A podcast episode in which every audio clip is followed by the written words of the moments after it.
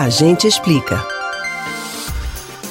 Presente nas mesas brasileiras, do café da manhã ao jantar, o pão nosso de cada dia é conhecido por diversos nomes nas várias regiões do país. Cacetinho no Rio Grande do Sul, pão de sal em Goiás e carioquinha no Ceará são apenas alguns dos apelidos do pão francês. Mas afinal, será que ele é francês mesmo?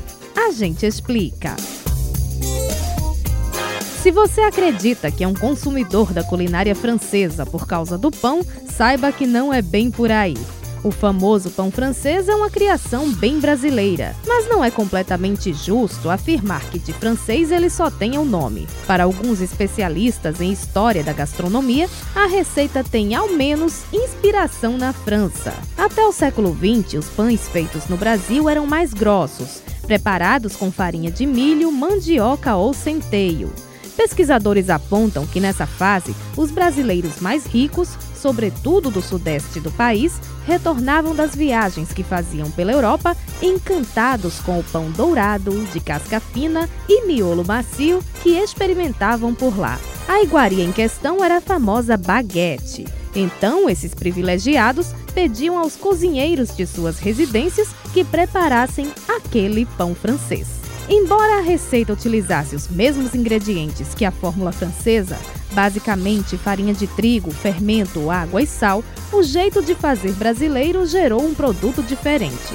Um pão mais curtinho e arredondado. Outro fator que pode ter contribuído para batizar o pão é o fato de que muitos dos padeiros que vinham à corte no período colonial do Brasil eram franceses.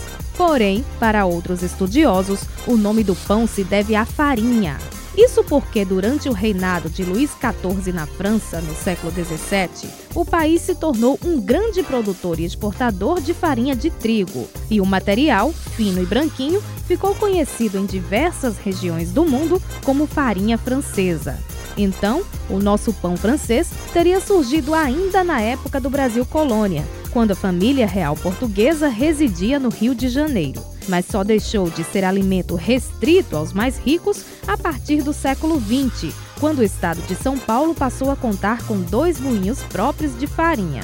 Assim, o pãozinho ficou mais acessível e popular no Sudeste, ganhando rapidamente todas as outras regiões. Você pode ouvir novamente o conteúdo deste ou outros A Gente Explica no site da Rádio Jornal ou nos principais aplicativos de podcast: Spotify, Deezer, Google e Apple Podcasts. Betânia Ribeiro para o Rádio Livre.